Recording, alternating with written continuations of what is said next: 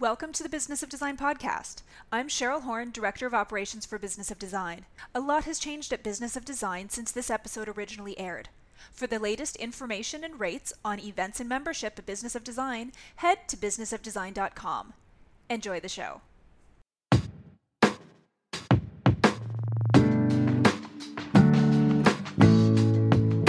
Hey everybody, welcome to episode number 9. This is a solo podcast, which means I'm just talking to you. I'm just kind of sharing some thoughts, and what occurred to me this week is this idea that the most problematic areas of my business have been a result of me thinking I knew exactly what I was supposed to do, instead of being open to learning a new idea or a new possibility. So Mark Twain said it best. He said, what gets us into trouble is not what we don't know. It's what we know for sure that ain't so. And that has been my experience. I have, in the past, made up these rules that I think must be complied with. And I'll give you an example of a really simple one, a rule that I made up when I first started. And some of you have this rule right now. And that is, I have to work in the evenings and on weekends because that's when it's convenient for my clients. And I lived by that rule for quite a long time. And I realized that every single time I showed up at a client's house on a Sunday night at 8:30 p.m. because that was what was convenient for the client, the meeting didn't go well. The clients were frazzled. They had just gotten the kids into bed. They had had no time to be together. The next day was work. Nobody was in the mood to talk about what the project was going to cost and how much time it was going to take. Not to mention, by the way, I was tired too. And it took me years and years of really buying into that paradigm before I was able to say, wait a minute, no, I do not have to show up in the evening. I do not have to work weekends. That is not how professionals behave. We sell a valuable service. It's not a service for everyone. The reality is not everyone is going to be able to afford your services.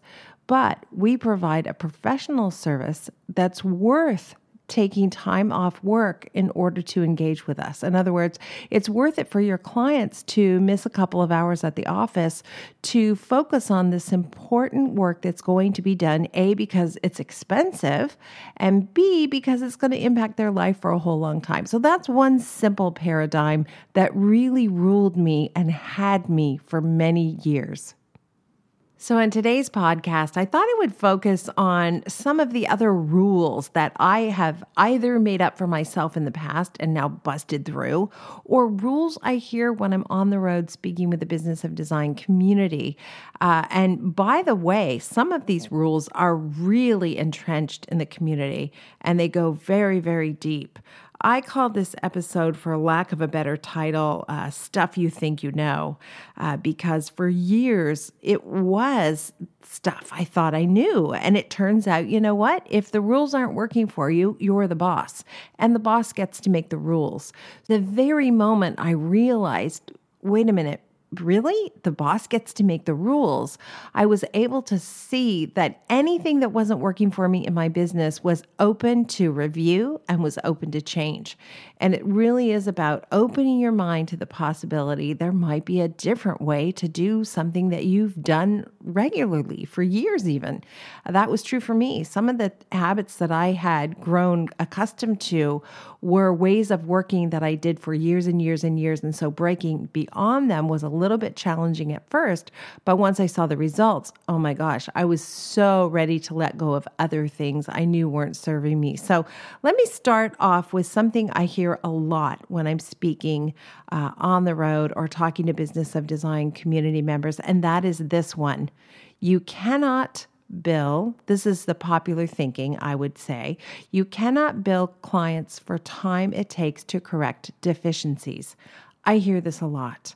And I understand where it comes from because I used to be in this camp as well. Well, we ordered a sofa, something's wrong with it. It's not the client's fault. So I'll have to correct it and eat all those costs associated with correcting it as the design professional. And that just isn't a reality. The reality is any task that the client would have to do if you weren't on the job is billable hours. In other words, if the client ordered directly a sofa and the wrong sofa came for whatever reason, the client would then have to pick up the phone, talk to the vendor, the supplier, or manufacturer, whomever it is, and convince them to correct the problem.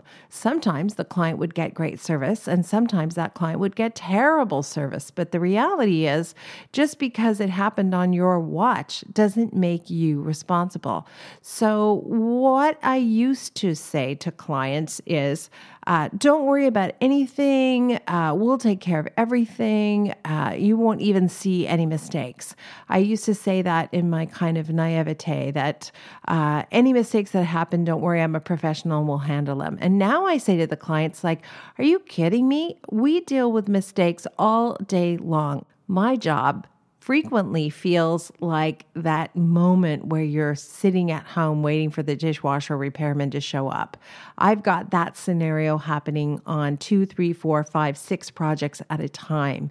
That's a lot of responsibility, a lot of pressure, a lot of liability. And of course, that time is billable.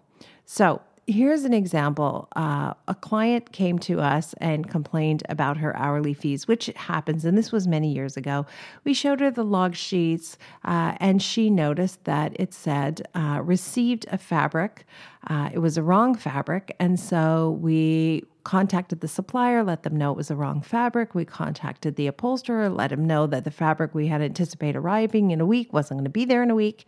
And we ordered the fabric again. None of the confusion was our fault. The fabric manufacturer had just made a mistake. So the client said, it isn't fair that you would charge me 15 minutes to do that work. And I explained to her, I totally understand why you think that's not fair. But here's the scenario if we didn't do all those checks. The wrong fabric would have been delivered to the upholsterer, and he would have upholstered the sofa in the wrong fabric. Then that wrongly upholstered sofa would be delivered to your house, which means movers would be involved, which means there's another fee. You would receive the sofa and say, oh my gosh, that's the wrong fabric.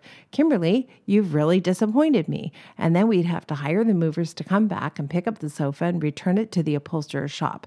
Now I have to order new fabric. That's going to take however many weeks that takes. Who's paying for that fabric? Well, it's not the client's fault, so am I paying for the fabric? Really? Well, in this scenario, yeah, I probably would have to pay for the fabric because I know better than to ship fabric directly from the manufacturer to the upholsterer. I know it has to come to my office first. First, we look at a CFA, a cutting for approval. Once that's done, we get the bolt of fabric delivered to our office. We double check again. This is the correct fabric. We label it and it gets couriered to whomever needs to work with it. So I said to the client, you know, it took 15 minutes of our time to make sure that this problem didn't go all the way down the line. It would have been thousands of dollars had we not caught the problem. And then she said, okay, I totally understand that. That makes sense to me. So the reality is, if you describe the situation to a client with logic, they very often say, oh, okay, I get it.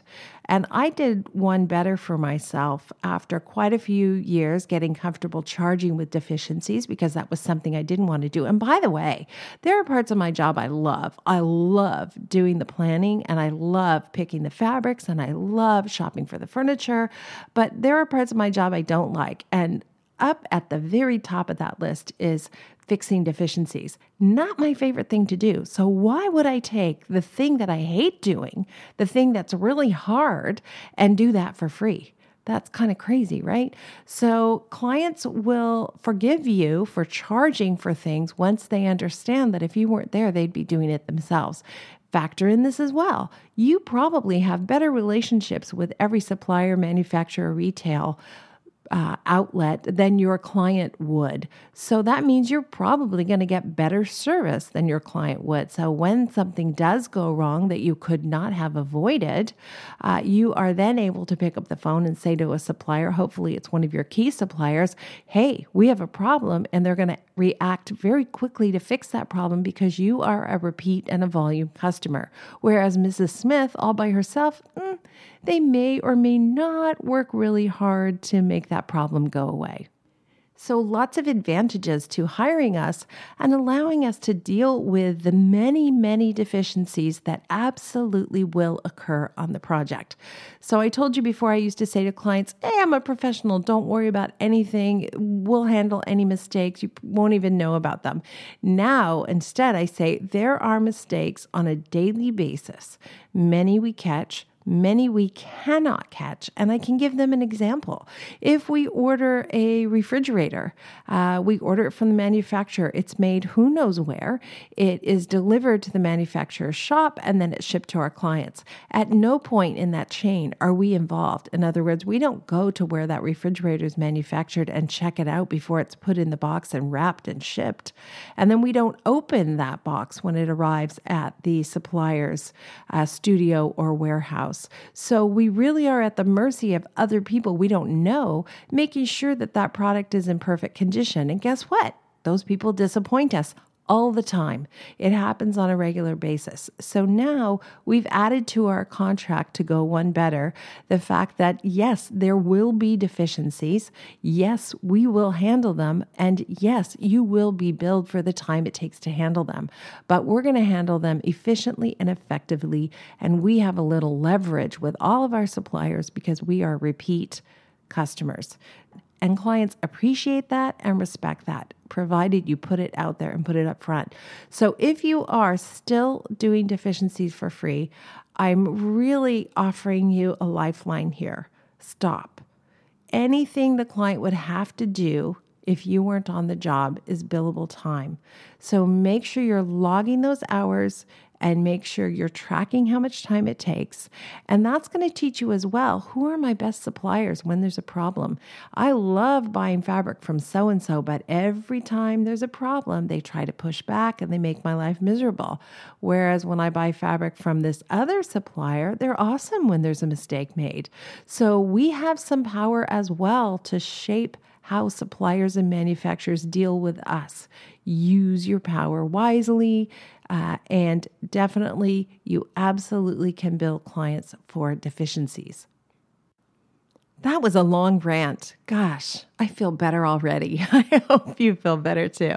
I'm going to jump into the second thing here, which I hear a lot, and that is you can't bill clients for the time it takes to do the accounting and the bookkeeping, to which I say, why not? Why can't you? Where's that written? Show me the rule book. The reality is, if a client would have to do the task if you weren't on the job, then you can bill for that time. Now, in our office, we have a sliding scale of fees. So I don't bill $325 an hour to the clients to reconcile their account. In other words, I don't bill my hourly rate to invoice them, collect those invoices, update the tracking sheet, any of those tasks. All of those tasks, by the way, can be performed by someone who is not an interior design professional. So for many of you who are thinking, gosh, I'm at the point where I really need help, you probably are looking for someone like a bookkeeper who's very detail-oriented, whose time can be tracked to each specific client and then build forward. And if you haven't heard me say this before, the rule of thumb that I'm aware of in business is 3 times markup. So if you're paying your bookkeeper $25 an hour, you'd be able to bill that to clients at $75 an hour. And that will cover your overhead, that covers your insurance, your association fees, hours that they spend sitting at their desk that you're not billing the clients for, etc. So you absolutely can bill clients for the time it takes to write up a purchase order, to request a quote from a supplier, to create a client estimate. In fact, that time is extremely valuable to you and to the clients. You cannot do the job without having a proper chain of paperwork. So relieve yourself of this rule. Let it go. It doesn't work for you. It isn't accurate. Those of you who work by yourselves, the number one question I get is, but if I can't bill the client for my hourly rate as the principal designer and I'm only me, what do I do? And I think the easiest fix is to come up with an administrative rate and don't attach a name to it. In other words, you know, you're still doing the work, but you don't have to make that obvious to the client. You might do what we do in our office. The person who does all of that work is called our finance administrator. So there's no reason you can't have a tag for logging hours that's finance administration. And it has everything to do with all of that paperwork that has to go through. And by the way, if you're thinking of hiring, that's the spot to hire for. Most of us are great at decorating, and we don't really need anybody to go out and go sourcing for us and pick beautiful fabrics and pick beautiful furniture. I love doing that part. I want people behind me who can then pick up the pieces and order things and track things and get them delivered and do all of that task work. So consider that as you are thinking of hiring. And for those of you who do have bookkeepers, make sure you're training them to log time for clients.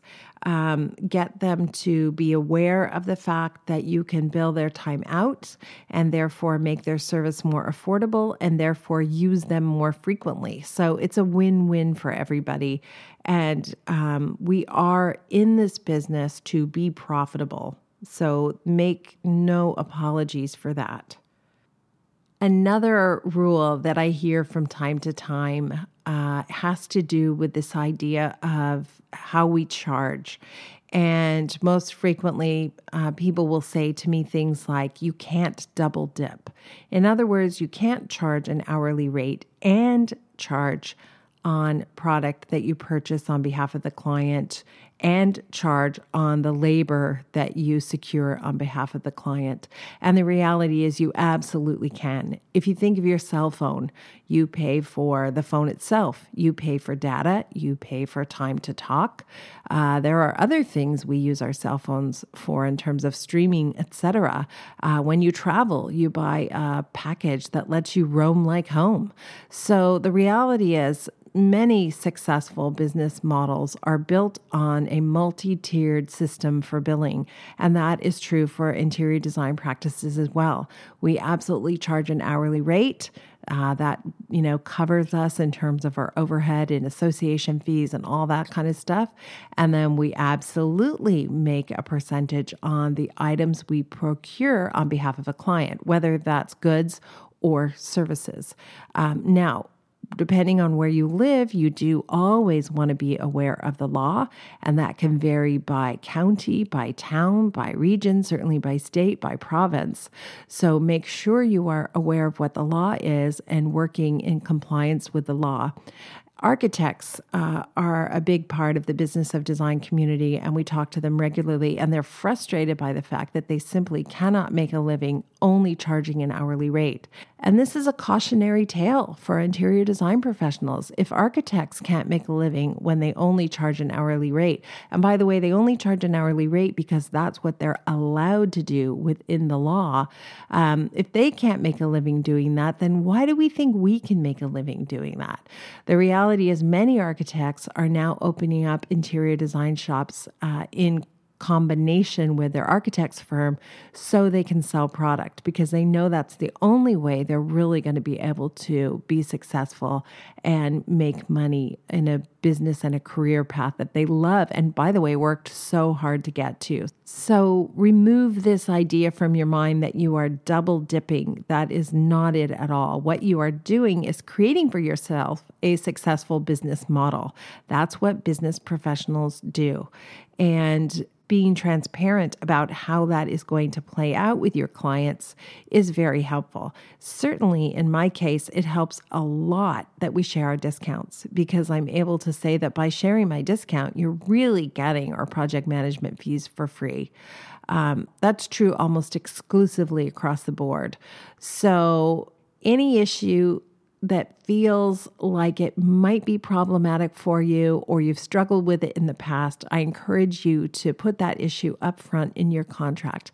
figure out the wording that makes sense for you, that is comforting to clients, but keeps them informed and keeps you in line in terms of your commitment to the project and your integrity, because that's really important to me as well. I want my integrity to be intact. That's a priority in my office. So clients need to know that, yes, we bill our hourly rate, but we also take a markup or a markdown in our case on goods and services. The next one on my hit list comes at me on a regular basis through the forum. In other words, people watch a course and then they will say, Kimberly, I understand that when you go to the presentation, you present everything, but I'm not clear when you present the cabinetry, or I'm not clear when you present the light fixtures, etc. And the answer is we present everything. And for me, that was outrageous when I was first suggested. Could not happen. You don't understand. It's impossible. It will never work. And then when I finally surrendered and thought, okay, I'm going to try it on this one project, I was in tears because it was so much more disciplined than I had been used to working. It was a muscle I wasn't keeping active. So when it came time to do sourcing for clients, I would do my best, and then we'd have a meeting scheduled, and I wouldn't have everything. And I would say, oh, don't worry about it. I will bring that stuff to you next time.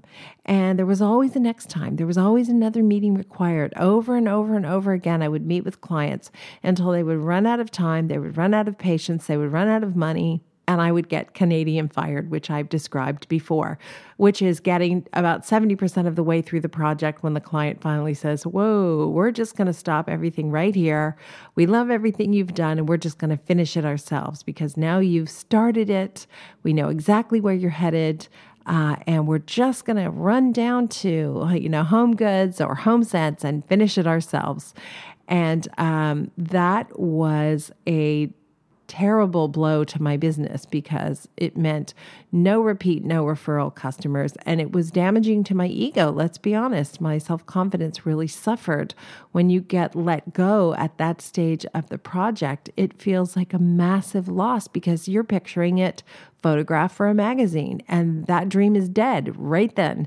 So in order to prevent that from ever happening to me again, I wanted to create a system, and that would be those 15 steps I talk about all the time, where the clients would get on at step 1 and not get off until step 15. Too often they were jumping off at step 8 or 9 in my former process. So now I want to create this streamlined system, and I have a streamlined system where I meet the clients at the consultation. They sign the contract. We get the retainer if that's required. With an hourly fee contract, it is. With flat fee contracts, it isn't. We collect the balance up front in that case. And then step 3, I show up at their house with all my trades, which, let's be honest, is super impressive. But posing aside, it's an extremely helpful day for me because I'm able to pick the brains of every single person I need to help me fulfill on the promise of this project. And that's the second time they've seen me at step 3. They saw me at step 1, then they see me at step 3. The next time they see me is step 5, and I've got everything selected. It's a shock to the clients when they see how much that costs. There's no question about it. But we've talked about sticker shock before. If sticker shock always prevented us from buying things, not one of us would have a car. None of us would have, an expensive piece of jewelry. So sticker shock will not stop people from buying what you're selling. If you give them all the information up front, in other words, if you take the client's wish list and you price every single solitary thing on that wish list and you make all those decisions, those hundreds, sometimes thousands of decisions that the client would have to make over the course of 6 months, 9 months, a year, 2 years. If you make all of those decisions up front during step 4, then at step 5, you're a hero. Yes, it will be more than the client wants to spend. It always is. Have you noticed that? Clients want to spend X number of dollars, and then they have a wish list that doesn't match. There's no connect there. They want to spend $20,000 and renovate the kitchen and 2 bathrooms, and you know that's not possible. Sometimes it isn't that clear cut. Sometimes they say they want to spend $50,000 and decorate the living room, and you think that's really doable. But then you find out they want a wall of built-ins that's 20 feet long, and they need all new lighting and wiring. And then they want to replace the plaster crown molding, and the fireplace is going to be gutted and rebuilt and made larger and more grand. And so suddenly that $40,000 isn't enough. So we're not clairvoyant.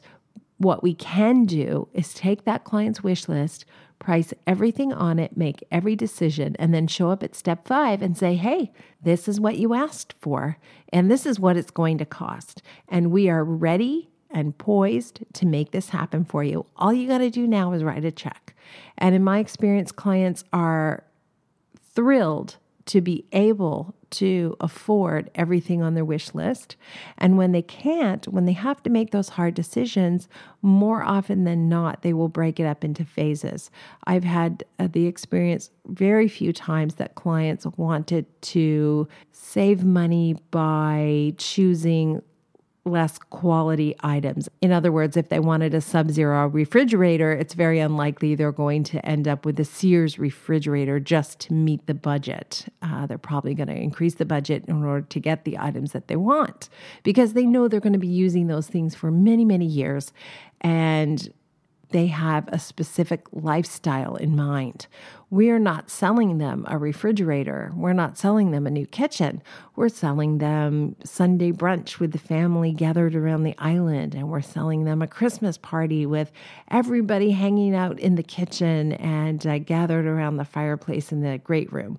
So always keep in mind that the client's wish list never matches the client's budget, but that's okay. We're not clairvoyant. What we can do, though, is make all those decisions up front, present everything at step 5, and I mean everything, and then allow the client from there to decide what the budget is. And if you haven't taken those first 5 courses, steps 1 through 5, at businessofdesign.com, you're really missing out, because I guarantee if this is new information to you, or if you're only partially engaged in what I'm talking about, it will change your business and it will change your life. And I know that because it did for me, and it has done so for hundreds, if not thousands, of other design professionals who reach out to us on a regular basis. And Cheryl, by the way, did a blog post the other day, 100 testimonials. We get testimonials so frequently. And for years, we acknowledged them at the office, and we would share them around, say, oh my gosh, look at this. This is awesome. But we weren't saving them. And about maybe 6 months ago, we decided to start saving those good testimonials that come in, and we have well over 100 now. You'll see them in our books. You'll see them in on the website, and very often we like to include your photo and where you're from, so everybody knows that those are living, breathing testimonials. We're not churning them out in some back room. So thank you, by the way, for those. They mean a lot to us. You have no idea how invested we all are in your well-being. And so your compliments mean a lot to us. Thank you. Falling also under the category of stuff you think you know was this idea, at least for me, that clients would not pay me up front, that they would be afraid to give me all the money up front, because what happens if I ran away and took their money? And of course, as a consumer, that was my concern. You know, I have been burned in the past by companies that did not do what they were supposed to do, did not perform the work they were supposed to perform, and left me feeling less than enthusiastic about working with them and going forward. So I put myself in the consumer's shoes, and I thought, oh man, I'm never going to be able to get people to pay me up front because they won't trust me, and why should they?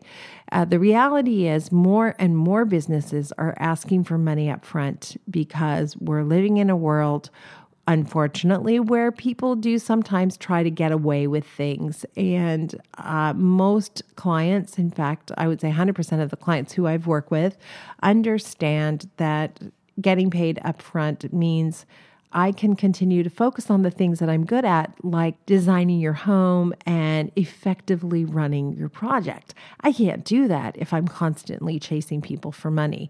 So we have rules about when we get paid, how much we get paid, and then what happens if we don't get paid on time. So one of the things that's going around a lot now, a lot of people are saying, why should I take a 50 or 75% deposit on goods when every other store in town takes 100% upfront the minute you place the order? And I say, you're right. Why should you? If you're tasked with buying furniture on behalf of clients and buying accessories, etc., then absolutely take 100% upfront. That's what most stores do. You go into Pottery Barn, let's say, and you purchase something. They're going to charge you the full amount, and then it's going to take so many weeks for it to arrive. And if it's in perfect, pristine condition, terrific. If it isn't, they still have your money and now you have a problem. And that's a reality of the society that we live in. In our office, we do take a 75% deposit and collect 25% 2 weeks prior to installation or completion. However, we do that because we are selling both goods and services. So if it was only goods, we take 100% up front, but because we're also selling services and sometimes those services involve construction, we think it's fair for the clients to understand that we will take a draw on that. And still 75% gets us a lot of the way there, especially because we still take 100% on those items we must pay 100% upfront for. That includes fabrics. The minute the fabric is cut, we own it. So we take 100% on all fabrics right up front. We take 100% on any antiques, any artwork, any appliances. All of those items require us to pay 100% before we even receive them. So we, in turn, ask the clients to pay us 100%. When it comes to trust, what I've learned is that trust is not something that happens on the first day you meet the client. And I'm not asking for a big check on the first day I meet the client typically. What I am asking for is them to trust me to get them to step 5, which is a much smaller ask. And I can point to the fact that I've been in business since 1991. They can go online. They can see my website. They can see the testimonials. I've got some skin in the game. It's very unlikely that I'm suddenly going to run away with their money when I have so many clients who are saying, we've worked with them, they're reputable, you can trust them. So if you're brand new, if you don't have that backup, if you don't have the website, if you don't have former customers, you might expect clients to be a little bit nervous paying you up front, but chances are you're not billing as much as I'm billing as well. It tends to work itself out. The reality is, though, as the business owner, you owe it to yourself to create a system and a business model that supports you and your lifestyle. And if getting paid upfront makes your life easier, then absolutely that's the direction you want to go in. In the event a client balks at that, point out that a lot of stores take 100% upfront, and then when you finally get the item, you have to trust that that store is still going to be in business. Point to the fact that you have a website, that you have other clients who can vouch for your reputation, and that will speak to the fact that you have integrity. So don't immediately cave when a client says, well, I don't know if I feel comfortable giving you 100% upfront. Instead, be prepared for that question and have your response ready to go. The last item I want to talk about today has to do, again, with the client's budget. Just because a client tells you they want to spend $40,000, remember that does not mean you have to give them everything on their wish list for $40,000. We are not magicians. We live in the real world. And when a client tells me their budget is $40,000 and that sounds reasonable, it's fine if I say to them, well, that sounds reasonable, but I absolutely do not know what everything on your wish list will cost. So we have to make a decision here. Do you want me to price everything on your wish list, and then you can decide what you want to buy and what you don't want to buy and where you want to make compromises? Or do you want me to select only items that fall within the $40,000? And then, by the way, I get to decide what you compromise on and what you exclude. And in my experience, 99.9% of the clients will say, price everything on my wish list. And then when we meet at step 5, at that point, we'll make some determinations about how this is going to go down. And I've had this experience many, many times where the budget is, in fact, I shared on a podcast a few weeks ago, and a lot of people commented on $750,000 for a budget. That's amazing. That is an amazing budget. But in this case, it was only half of what the clients will ultimately spend because they're doing a very large addition and a build. So the reality is big or small budget is a relative term.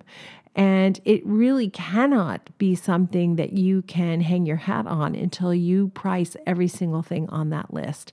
So when the client gives us a budget, yes, we want to respect the budget. Absolutely, we do. But we also want to respect the wish list and the lifestyle that client is trying to achieve. So again, feel free to use my contract. It really speaks to this very well, that we will price everything on your wish list. And then you, the customer, the client, are going to be in charge of what the budget is, because you're going to decide if you want to buy everything on your wish list, or if you want to buy part of it now and part of it later, or if you want to make some compromises. In other words, you're not going to get that Sub-Zero refrigerator. Instead, you're going to go for a less expensive model. It's always up to the clients at the end of the day what they spend on the project. I don't want to push them into spending more than they're comfortable with, because I want every client to be a long-term client. That's how I start every project, thinking this is going to be great. We're going to work together for years. And I've been around long enough that I'm now doing projects for the second, third, and fourth time for some customers, which is amazing, because you really then have a shorthand to working together. And you know what they own that can be reused. You speak their language. You understand what's important to them. It's so wonderful when you finally get a really rich mine of clients who you have worked with before. So I don't want to push people into spending too much. If anything, I get them to pull back, frequently. I'll say, you know what, if this is too much, why don't we break it into 2 phases? Or if it were me, I could totally live with the powder room. Let's just change the wallpaper and add a new light fixture and call it a day. So I can make recommendations, but ultimately it is the client's decision how much to spend. And it is not our job to take a number that is made up at the first meeting and run around town like a crazy person trying to find everything on their wish list to match that number. It never goes that way. So I remind myself frequently that the client's wish list and the client's budget typically don't match. That's okay.